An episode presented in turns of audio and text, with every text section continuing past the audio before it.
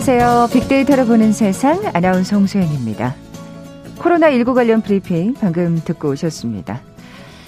예, 종종 공전의 빅히트를 친 영화나 드라마가 탄생하게 되잖아요. 뭐 후에 장르를 넘나들면서 다시 새롭게 제작되기도 하고요. 뭐 주인공은 이모티콘으로 게임 속 인물로 다시 등장하기도 합니다. 그런데 좀 더 거슬러 올라가 보면 웹툰이나 웹소설이 원작인 경우가 참 많죠. 원소스 멀티유스의 대표적인 사례일 겁니다. 하나의 원형 콘텐츠를 다양한 장르에서 활용하는 문화산업의 기본 전략 중 하나인데요. 원작의 명성에 힘입어서 어렵지 않게 부가가치를 얻을 수 있다는 장점이 있습니다.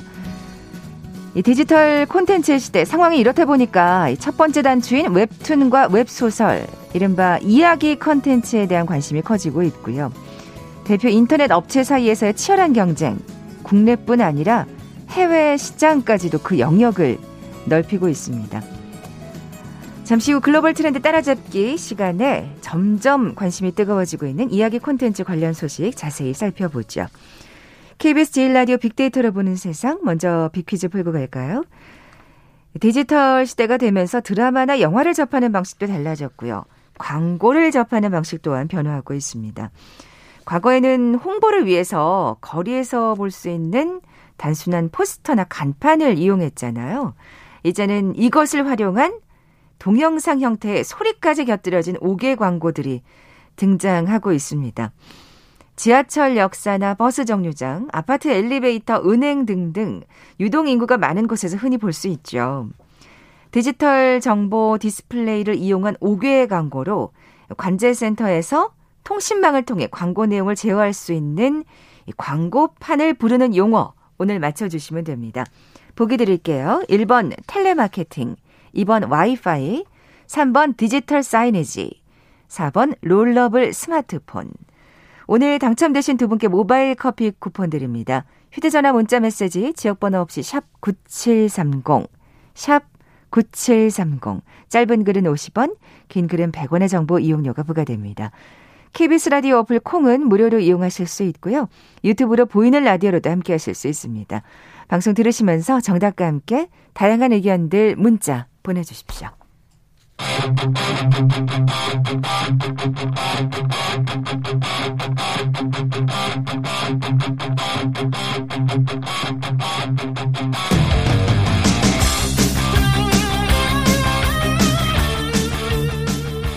궁금했던 ICT 분야의 다양한 소식들 재미있고 알기 쉽게 풀어드리는 시간이죠. 글로벌 트렌드 따라잡기. 한국이사이트 연구소 김덕진 부소장, 서동환 연구원 나와 계세요. 안녕하세요. 네, 안녕하세요. 네, 반갑습니다. 네, 먼저 이 빅데맨 서동환 연구원님. 음흠. 자, 오늘은 어떤 빅데이터 사례 갖고 나오셨나요? 네, 오늘 소개해드릴 사례는 미음 입욕제 브랜드입니다. 어, 네, 이 미음 브랜드는 어, 입욕제 중에서도 어린이용 입욕제를 전문으로 이제 제조하고 판매하는 업체인데요. 네. 뭐 프랑스 유기농 인증 기관이라던가 아니면은 뭐 미국 환경단체에서 인증한 그런 원료만 사용을 해서 천연 제품을 만드는 음. 브랜드입니다. 이 약간 고급스러운 입욕제라는 예, 느낌이 이미지가 떠오르는데 욕조가 있어야지 입욕제를 쓸 수 있는 거죠. 네, 그렇죠. 아무래도 입욕제라는 네. 제품이 사실 안 써보시면은 잘 모르실 수도 있는데. 근데 진짜 이게 어린이용 입욕제라 그러니까 사실 굉장히 그 타겟팅을 잘한 게. 그렇죠. 성인이 돼서는 그냥 음. 이렇게 샤워만 하는 경우 많잖아요. 그리고 집에 아예 욕조가 없는 경우도 많고. 저희 집도 아기 있는데 욕조를 그 있잖아요. 우리가 양동이처럼 플라스틱으로 돼 있는. 아, 그 어린이들은 네. 거기서 그 네. 조금 조그마한 걸 따로 마련해 가지고. 맞아요. 그 뭐 인터넷에서 한 1, 2만 원 주고 사서 쓰는데요. 이게 이게 입욕제 같은 거 있고 없고 차이가 꽤 커요. 아 그래요? 네, 애기들한테 목욕 시키려고 하는데 아 싫어요 이럴 때 막 뿌려놓고 막 물 색깔도 다르게 하고 향기도 아~ 이래 좀 제발 들어와 이러면은 이제 그 다음부터 물에서 안 나갑니다. 거꾸로. 아 그렇구나. 이게 네. 입욕제가 그런 효과가 또 있군요. 네, 그렇죠. 이제 뭐 예. 아이들도 많이 사용하긴 하는데 이제 어른들도 이제 뭐 피부에 이게 또 뭐 효능이 있다고 해요. 아, 그래서 네. 이제 좋아하시는 분들은 정말 많이 이용하기도 하시고요. 네. 자, 그래 이 브랜드는 왜 빅데이터를 이용했을까요? 네, 입욕제 시장도 사실 최근에 이제 경쟁이 상당히 치열한데요. 아, 그래요? 네. 먼저 입욕제 시장에 대해서 간단하게 설명을 네. 드리자면은 제가 이걸 안 써가지고 몰랐군요. 예, 좀 오늘 좀 알아보겠습니다. 네. 예. 제 대한 화장품 산업 연구원의 조사 결과에 따르면은 이제 국내 목욕을 하는 인구가 예전보다는 좀 줄었다고 해요. 그러니까요. 샤워만 네. 하시는. 네. 예. 그런데 재밌는 거는 이제 입욕제는 목욕을 할 때 사용하는 거잖아요. 이 목욕 입욕제 시장은 계속 성장을 하고 있다는 거예요. 아, 그러니까 욕조를 사용하시는 분들은 좀 더 신경을 써서 좀 더 좀더 그렇게 변하고 더 많이 있군요. 사용하신다는 거죠. 어. 그리고 이게 단지 국내 얘기뿐만이 아니라 이게 세계적으로 입욕제 시장이 점점 더 커지고 있는 추세라고 그렇군요. 합니다. 예. 그 덕분인지 이제 뭐 국내에서 인기가 많은 해외 브랜드 중에서도 뭐 L 브랜드라는 곳이 있는데 거기도 이제 매출이 상승하고 있고 오늘 주인공인 미음 브랜드도 이제 예전보다는 어느 정도 매출이 상승하긴 했는데 이제 그 매출을 비교를 해보면은 미음 브랜드의 매출은 L 브랜드 매출의 거의 0.5% 수준밖에 안 되는 음. 매우 미미한 아, 수준이라고 해요. 그랬군요. 네, 그러다 보니까 이제 아무래도 경쟁을 해야 되니까 이제 빅데이터를 이용을 해서 어떻게 해야지 이제 해외 브랜드와의 경쟁에서 이제 좀 살아남을 수 있을지 음. 그거를 알아보고자 한 겁니다. 그렇죠. 이게 제가 볼 때는 입욕제가 왜 이렇게 클까 생각을 해보면 이제 말씀하셨던 것처럼 목욕이 줄긴 하잖아요. 근데 좀 기능적으로는 아니는 것 같아요. 그러니까 샤워를 하는 건 정말 몸을 씻는 기능적인 행위고 네네. 갈수록 이런 목욕이나 입욕을 많이 하는 건 거기서 뭔가 힐링 아, 혹은 그러니까요. 이제 휴식 이런 맞아요. 걸 누리려고 하니까 오랜 시간 물에 있잖아요. 그럼 네네. 오랜 시간 물에 있을 때 같이 즐길 수 있는 일종의 컨텐츠 같은 것으로 이런 입욕제가 좀 쓰인다라고 볼 수 있을 것 같아요. 네. 더더군다나 지금 이 해외 유명 브랜드가 워낙 지금 거의 음, 뭐 음, 네. 점유를 하고 있다시피 한이 상황에서 이 작은 이 M 브랜드가 아, 미음 브랜드라고 하셨죠? 네. 어떤 방식으로 빅데이터를 이용했을까 궁금해지네요. 예. 이제 먼저 새로운 고객 발굴에 이용을 했는데 제가 처음에 이 브랜드는 어린이용 입욕제를 전문적으로 만든다고 네네. 했잖아요. 근데 이제 최근에 시장 규모가 커진 게 이게 커플들의 입욕제 구매가 그러니까 성인들의 입욕제 구매가 늘어나면서인데 그래서 이, 이거를 이 브랜드도 어느 정도는 예상은 하고 있었다고 해요. 네. 그런데 이제 어른용 제품을 성인용 제품을 판매를 하지 않다 보니까 자기들의 이제 판매 데이터가 없어서 이제 시장 규모도 예측을 정확하게 못했고 음. 그래서 이제 성인용 제품을 판매를 하지 않았던 거죠. 이거를 들어가야 되나 말아야 되나 약간 아, 그랬던 네, 거예요. 네. 그래서 이제 그 소셜 데이터 분석을 통해서 언급량 분석을 통해서 성인 입욕제 시장의 규모를 짐작을 하고자 이용을 했는데 어, 결과를 보니까 이제 어린이용 입욕제 시장의 80% 이상이 될 것이다라는 결과를 얻었고요. 꽤 크네요. 예. 네, 그래서 이제 여기도 자체적으로 아, 성인 입욕제 시장도 충분히 진입할 만한 가치가 있는 시장이다라는 결과를 내렸습니다. 네, 네. 그러니까 뭐 사실은 전혀 모르고 있었기 때문에 그렇죠. 거기에 뛰어들지 못했던 건데 이제 빅데이터를 이용해서 그 규모를 파악을 한 거네요. 네, 맞습니다. 사실 이 브랜드가 그 만들 기술력이 없어서 못 만든 게 아니라 이게 확신이 그렇죠. 없어서 그동안 음. 안 만들고 있었던 건데 이번 결과를 통해서 어느 정도 확신을 얻었고 그래서 시장 진출에 결정을 내렸습니다. 네. 음. 근데 앞서 말씀하신 것처럼 우리 저 부소장님께서 네. 어린이용이랑 성인용은 뭔가 구매 목적이 다르다 보니까 제품도 다를 것 같고요. 이런 거에도 좀 뭔가 빅데이터가 필요하지 않았을까 싶은데. 아, 네, 맞습니다. 예. 그래서 이 브랜드도 이제 성인들이 왜 입욕제를 구매를 하나, 어떤 목적으로 구매를 하나, 이걸 알아보기 위해서 뭐 TPO라고 하는데 뭐 어떤 시간, 뭐 어떤 장소, 음. 어떤 상황에 구매를 하고 이용을 하는지 알아봤습니다. 그랬더니 뭐 여행 가서 뭐 호텔에서 사용을 한다, 네. 아니면 뭐 기념일에 사용을 한다, 아니면 뭐 선물을 하기 위해서 구매를 한다, 뭐 이런 결과들이 나왔는데 특히 어떤 특정 상황에 특정 제품을 선호한다는 결과가 나왔습니다. 아. 그러니까 이게 뭐 예를 들어서 뭐 A 브랜드의 제품은 내가 오늘 좀 너무 피곤해서 하루의 음흠. 피로를 다 풀고 싶다. 이럴 때 사용을 한다고 하거나 아니면 뭐 B 브랜드의 제품은 내가 오늘 조금 기분 좀 내고 싶다. 약간 아. 이럴 때 사용을 한다고 합니다. 뭔가 이게 향이나 어떤 기능이 다른 모양이네요. 그렇죠. 그죠? 예. 네. 그래서 이런 결과를 바탕으로 이 미음 브랜드에서 상황에 따라 사용할 수 있는 입욕제를 종류별로 만들어 가지고 출시를 아. 결정을 했고요. 그러니까 정말 피로를 풀 때와 기분을 네, 낼 때를 구별해 가지고 이거 좋으네요. 예. 그래서 실제로 총 23가지의 상황에 맞는 제품을 만들어서 그 아까 말한 말씀드린 해외 브랜드 L 브랜드의 가격의 3분의 1로 야. 출시를 했다고 합니다. 그러니까 이게 소셜 데이터가 이제 갖는 의미 중에 하나로 볼 수 있을 것 같은데 지금 우리가 그 소셜 데이터를 활용을 해서 그 군을 나눌 때 보면 기분 낼 때, 피로 풀 때 이런 음. 관점이잖아요. 음, 음. 근데 이게 보통 일반적인 마케팅 전략이나 전략에서는 그 positioning이라고 하는데 사람들을 어떤 위치에 있거나 segmentation을 구분을 해요. 네네. 구분할 때 이런 용어를 안 써요. 아. 이게 이제 가장 큰 차이죠. 보통 우리가 시장을 구분한다라고 하면은 뭐 저렴한 것 혹은 여성 아니면 여성 중에 뭐 젊은 여성 이런 식으로 인구 통계학적이거나 아니면 행태로 구분을 하더라도 뭐 직장인 타겟 이런 식이잖아요. 굉장히 근데, 어떻게 보면 형식적이고 그렇죠. 그 외견상으로 보이는 어떤 특징으로 그렇죠, 사실 그렇죠. 구분하는 네. 조금은 좀 획일적인. 그렇죠. 예, 근데 예. 여기 같은 경우에는 피로를 푸는 용, 그죠? 기분을 내는 용 이런 식으로 세심. 예, 기존에 우리가 나눴던 positioning이 아닌 사람들이 쓰는 용어로 어떤 시장을 나누고 구분할 수 있다. 라는 게 이제 소셜 데이터에서 감성 키워드를 갖고 아. 시장을 볼 때의 기존하고 좀 다른 분석의 관점으로 보시면 될 것 같습니다. 이럴 때 또 빅데이터가 굉장히 또 필요하군요. 네네네. 자, 3분의 1 가격에 무려 23가지? 아이고. 뭐 결과 어땠을까? 좋았을 것 같은데. 네. 네, 2019년 10월에 신제품을 이 제품들을 출시를 했는데 10월에는 전월 대비 약 20%의 매출 상승이 어. 있었고 뭐 11월에는 10월 대비 뭐 6.3% 상승. 네.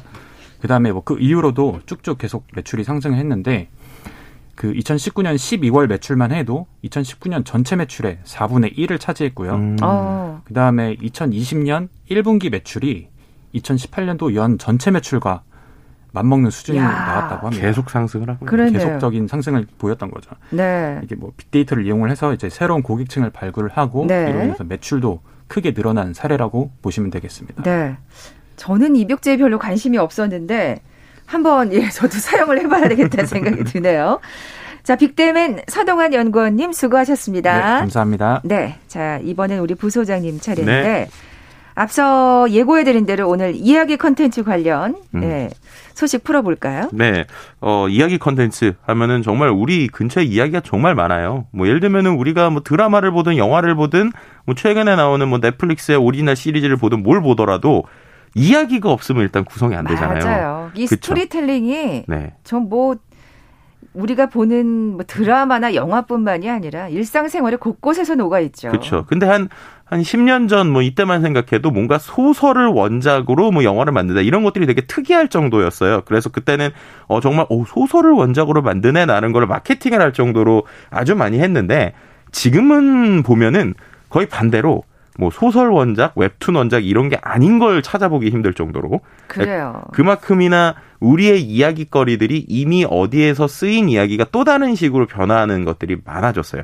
그러다 보니까 이야기의 가치들이 올라가고 있는 건데 그래서 이 이야기들을 수집하는 국내의 어 기업들이 있는 겁니다. 그래서 우리가 알고 있는 IT 기업 중에 이제 가장 최근에 큰 회사죠. 네이버와 카카오가 전 세계에 있는 이야기들을 어떻게든 자기네들이 어. 조금씩 더 가져오려고 기업들을 인수하거나 이야기 컨텐츠에 투자하고 있는데요. 오늘은 그 이야기를 좀 해보려고 합니다. 아, 더 이상 새로운 이야기가 없거든요. 하늘 안에 새로운 그러니까요. 없죠.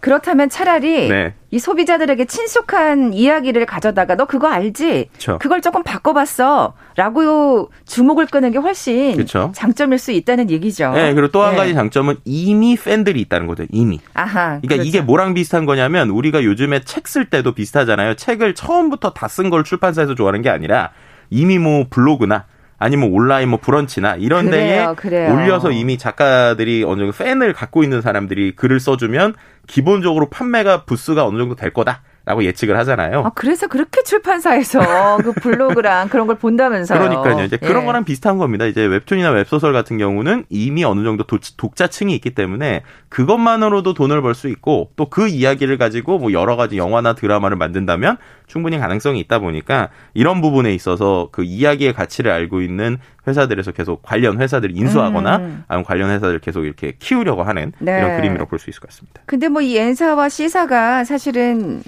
뭐 우리나라 웹 소설이나 네. 웹툰에 관심이 많다는 거는 이렇게 알고 있었는데 음. 이게 해외까지 또 넘어갔다니까 우와 이거 대단한데 싶은데요. 네, 그러니까요. 네. 일단은 뭐 우리나라에서는 N사와 K사를 보면 뭐 웹툰, 웹소설, 음악 뭐 이런 데서 다 경쟁하고 있고 또 그 외에도 뭐 여러 가지 것들을 만들고 있는데요. 우리나라뿐만 아니라 이 미국 시장, 북미 지역이 북미 지역 있지 않습니까? 이 북미 지역에서 우리나라 N사와 K사의 대결이 엄청나게 진행이 되고 있습니다. 이야. 아, 좀 재밌는 얘기고 전 개인적으로 되게 아 고무적이다라고 생각을 했는데 네네. 예를 들면 N사 같은 경우가 지난 1월에 세계 최대 웹소설 유통업체인 와패드라고 하는 회사의 지분 100%를 그러니까 거의 인수죠. 그러네요. 6,532억에 사들였습니다. 금액이 꽤 오. 크죠. 근데 이게 어떤 의미냐?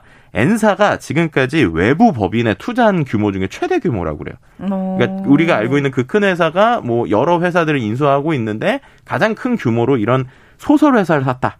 라고 하는 게 갖는 의미가 상당히 큰 거죠. 그만큼 가능성을 본 거죠. 그렇죠. 예, 이제 예. 2006년에 그 설립된 이 와페드라는 회사는 세계 각국에서 이미 9천만 명 이상이 사용하고 있고요.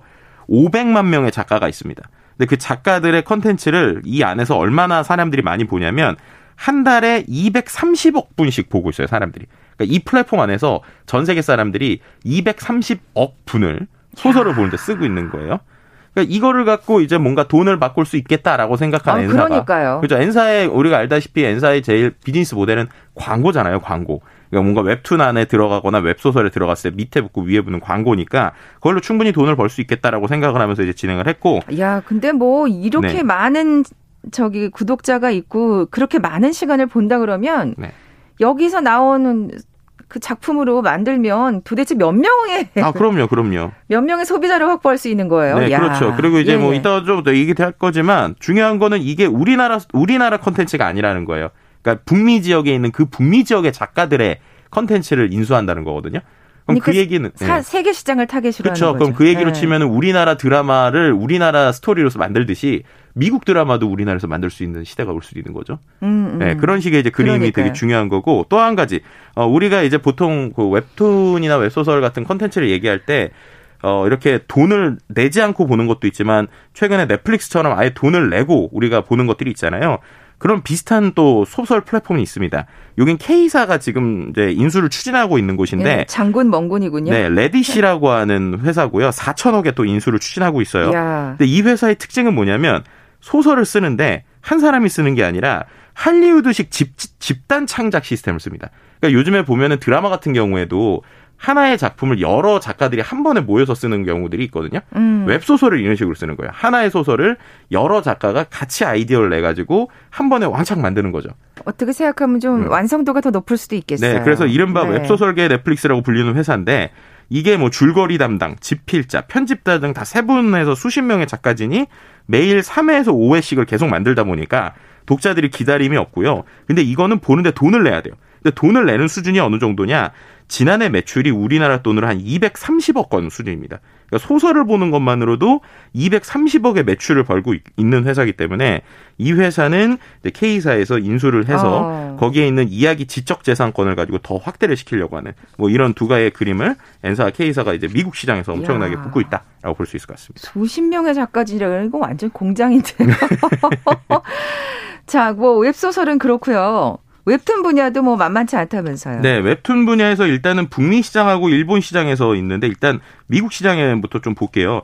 미국 시장에는요, 아예 우리가 보고 있는 그 N사의 웹툰 있잖아요. N사의 웹툰 본사가 어딘지 혹시 아세요? 당연히 어... 우리나라일 거라고 생각하잖아요. 네네. 근데 본사가 미국입니다. 아, 네, 그러니까 우리가 보고 있는 이 N사의 웹툰의 본사를 미국으로 옮겼어요. 그만큼이나 공격적으로 미, 맞습니다. 예. 그만큼이나 미국 시장에서 아주 공격적으로 나가겠다라는 거고요. 그래서 최근에 오늘 나온 뉴스기도 한데 이 회사가 이제 주식을 상장하려고 준비하고 있는데 미국 시장에 진출할 수도 있다. 뭐 이런 얘기들이 좀 나오고 있는 상황인 거죠. 미국의 주식이 올라갈 수도 있다. 어. 네, 뭐 이런 얘기들이 좀 나오고 있는 상황이고 또 그것뿐만 아니라 최근에 어, 미국에 있는 7,200만 명의 회원 수를 가지고 있는 어 플랫폼 하나를 또 어, 인수를 했습니다. 네네. 그래서 네. 그걸 갖고 어떻게 보면 미국 시장에서 어, 이 웹툰 시장도 어, N사가 잡겠다라고 하는 상황이고요. 야. 근데 또 여기다가 우리나라 K사가 도전장을 던졌어요. 그래서 우리나라 K사는 북미에서 최초로 만들어진 웹툰 회사인 타파스를 지금 인수 협상을 진행을 하고 있습니다. 그러니까 계속해서 지금 장군 멍군 장군 멍군을 하고 있네요. 그렇죠. 예. 그래서 이 회사 같은 경우도 뭐 예를 들면 작품이 8만 개가 넘고 원천 지식재산권이 80개가 넘거든요. 그러니까 이 스토리들을 계속 인수해서 북미 시장에서도 붙는다라는 거고요. 또 한 가지 재밌는 거는 일본에서도 어, 이 K사와 N사의 대결이 진행 중인데 또 이게 좀, 좀 놀라운 사실인데요. 일본이잖아요. 일본 하면 우리가 만화의 어떤 그 종주국으로 생각하잖아요. 근데 일본 웹툰 시장 1, 2등이 바로 이 N사와 K사입니다. 그러니까 아. 우리나라 회사들이 웹툰, 일본 웹툰에 세상에. 1등, 2등을 하고 있는데 원래 N사가 1등이었거든요. 근데 최근에 K사가 픽코마라고 하는 일본 회사를 공격적으로 내놓으면서 일본에서는 이제 K사의 웹툰이 매출 1등이 되고 있어요. 그 N사와 K사가 지금 전 세적으로 네. 세계적으로 지금 경쟁과 맞습니다. 전쟁을 네. 벌이고 있는 건데요. 갑자기 막 그런 생각이 드네요. 그게 뭐 웹소설은 아니었습니다만 네. 트와일라이트 같은 거를 그런 비슷한 원작을 우리가 딱 사들여가지고 네. 영화를 제작하는 순간 정말 아 그럼요 해리포터 전세... 같은 거 나올지 말란 법 없죠. 그러니까 지금 네. 아주 즐거운 상상을 하고 있었어요. 예. 잠시 라디오 정보센터 뉴스 듣고 나서 계속 이어가죠. 국회 정무위원회는 오늘 전체 회의를 열어 공직자가 직무 관련 정보를 활용해 사익 추구를 하지 못하도록 하는 내용을 골자로 하는 이해충돌 방지법 제정안을 의결했습니다. 김부겸 국무총리 후보자는 여당을 중심으로 한 부동산 정책 조정 기류와 관련해 원칙에 관한 부분은 허물어져선 안 된다는 입장을 밝혔습니다. 정의당 여영국 대표는 정부 여당의 부동산 규제 완화 움직임에 대해 10여 년 전 하우스푸어 대란을 경험하고도 대출을 끼고 집을 사라는 꼴이니 무책임의 극치라고 비판했습니다. 더불어민주당 홍익표 정책위 의장은 최근 서울 아파트값 상승에 대해 오세훈 서울시장이 선거 기간 스피드 공급을 외치며 일주일 내 재건축 규제 완화를 공언한 것이 주요 원인으로 분석된다고 말했습니다. 국민의힘 원내대표 경선에 출마한 김태흠 의원은 다시 불거진 이명박 박근혜 전 대통령의 사면 문제와 관련해 통합적 차원에서 문재인 대통령이 결단했으면 좋겠다라고 말했습니다. 지금까지 라디오 정보센터 조진주였습니다.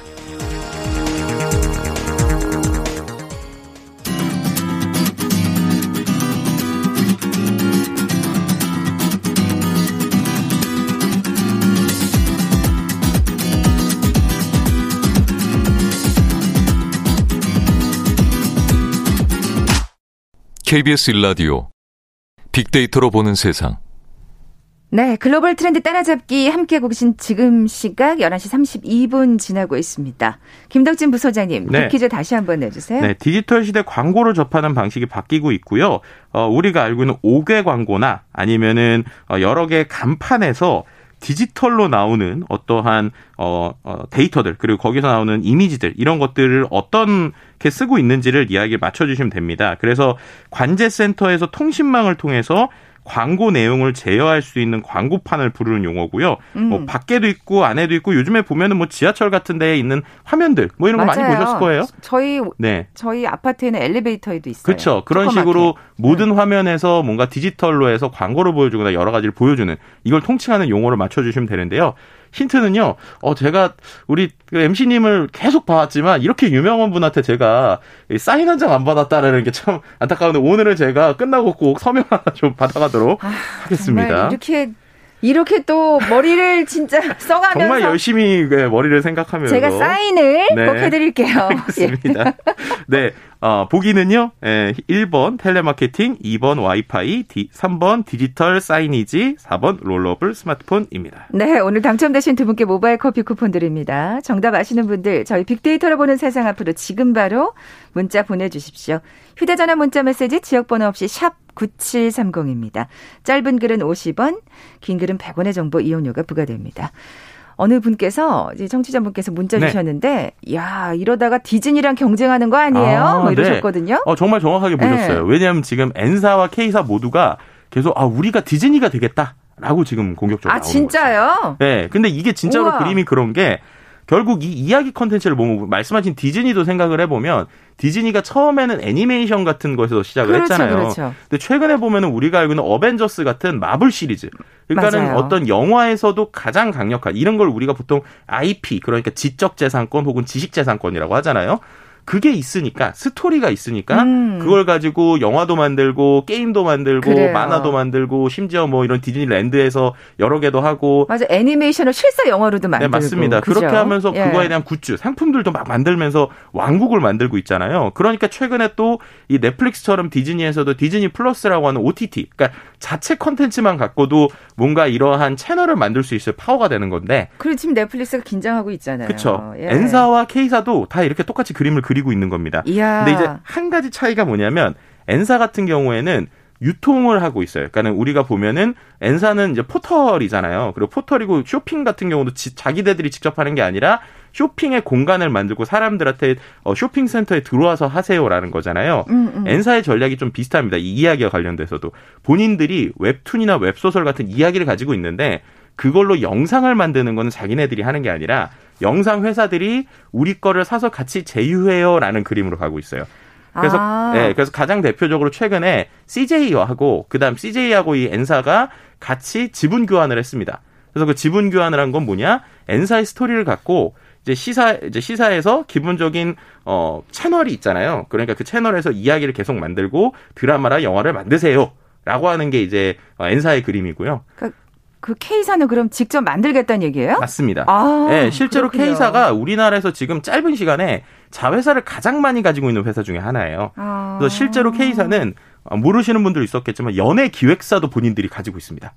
네. 예. 우리가 알고 있는 아이유 있잖아요, 아이유. 아이유도 K사 아, 맞아요. 네, 소속이에요. 그렇죠. 네, 오. 그만큼 우리가 알고 있는 음원 차트, 음원에 있는 음원 시장, 그 다음에 연예인들, 연예 기획사까지 다 갖고 있다 보니까 K사는 자기들의 그림을 갖고 자기들이 컨텐츠를 만들고 거기에 출연까지 본인들의 연예인을 시킬 수 있는 요런 이제 전체적인 그림을 그리고 있다. 이게 조금 두 회사의 차이라고 볼 수 있습니다. 여기 뭐 N사는 유통, 이쪽 K사는 이제 제작. 그렇죠. 뭐 조금 방점이 다르긴 합니다만 진짜 왕국이 돼가고 있는 느낌인데 네. 이제는 K 컨텐츠가 아니라 K 플랫폼의 시대가 아, 되는 건가요? 그럼요. K 네. 플랫폼의 시대라고 좀 볼 수 있고 이게 더 의미 있다고 생각하는 게 예전에는 우리 이야기를 어떻게든 해외에 팔려고 했잖아요. 근데 그게 아니라 그 나라에 맞는 이야기를 그 나라에서 쓸 수 있게 하는 플랫폼이 되고 있다는 거예요. 그리고 단순히 이게 어떤 뭐 조그만한 나라가 아니라 한국, 그 다음에 그 미국, 그 다음에 일본 시장에서 이미 자리를 잡았고, 음. 그다음에 최근에 또 재밌게 생기는 게 유럽 시장에서 프랑스 있잖아요.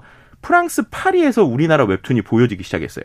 아. 근데 이게 왜 그렇게 됐느냐 아주 재밌는 현상인데 파리의 지하철에 무료 와이파이가 이제 시작이 됐다고 그래요. 음. 그러니까 와이파이가 원래 돈을 내고 썼는데 와이파이를 이제 지하철에서 무료로 쓸 수 있게 바꿔준 거죠. 그랬더니 제일 많이 보는 게 우리나라 웹툰이라고 그래요.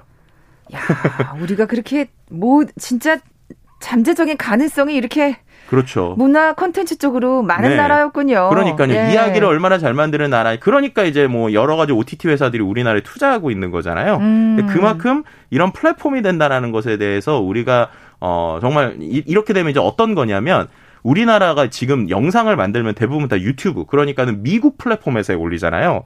근데 그게 아니라 웹툰이나 웹소설 같은 경우에는 전 세계 사람들이 마치 우리가 영상을 유튜브에 올리듯이 그 나라 사람들이 만든 웹툰과 웹소설이 우리나라 플랫폼에 올라가네.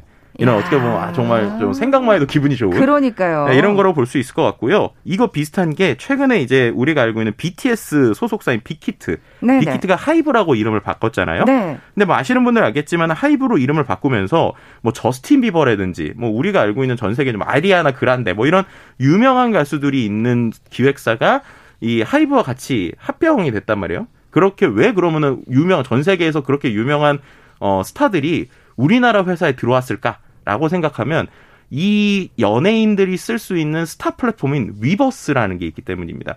그러니까 뭐냐면요. 어, 전 세계에서 지금 유튜브 구독자 수가 제일 많은 전 세계 1, 2, 3위가 누구냐면 그 가수 중에서 어, 아까 말씀 저스틴 비버, 그 다음에 BTS, 그리고 3위가 블랙핑크거든요. 근데 그 세 명의 팀이 다 이 위버스라는 플랫폼에서 놀고 있어요. 결국에는 네. 이 K 콘텐츠가 훌륭했기 때문에 여기까지 네. 올수 있었던 거네요. 맞습니다. 예, 그래서 예. 뭔가 버티컬, 그러니까 하나의 분야를 전문적으로 하는 컨텐츠 플랫폼들이 전 세계적으로 우리나라의 위상이 지금 짧은 시간에 많이 올라가고 있다. 이런 얘기를 좀 드리고 싶었습니다. 네, 정말 기대가 됩니다. 한국인사이트 연구소 김덕진 부소장과 함께했습니다. 고맙습니다. 네, 감사합니다. 자, 오늘 빅퀴즈 정답은 3번 디지털 사이니지였죠. 모바일 커피 쿠폰 받으실 두 분입니다. 0978님 힌트 덕분에 알게 됐대요. 사인해주세요. 5007님께 선물 보내주면서 올라갑니다. 빅데이터로 보는 세상 내일 뵙죠. 고맙습니다.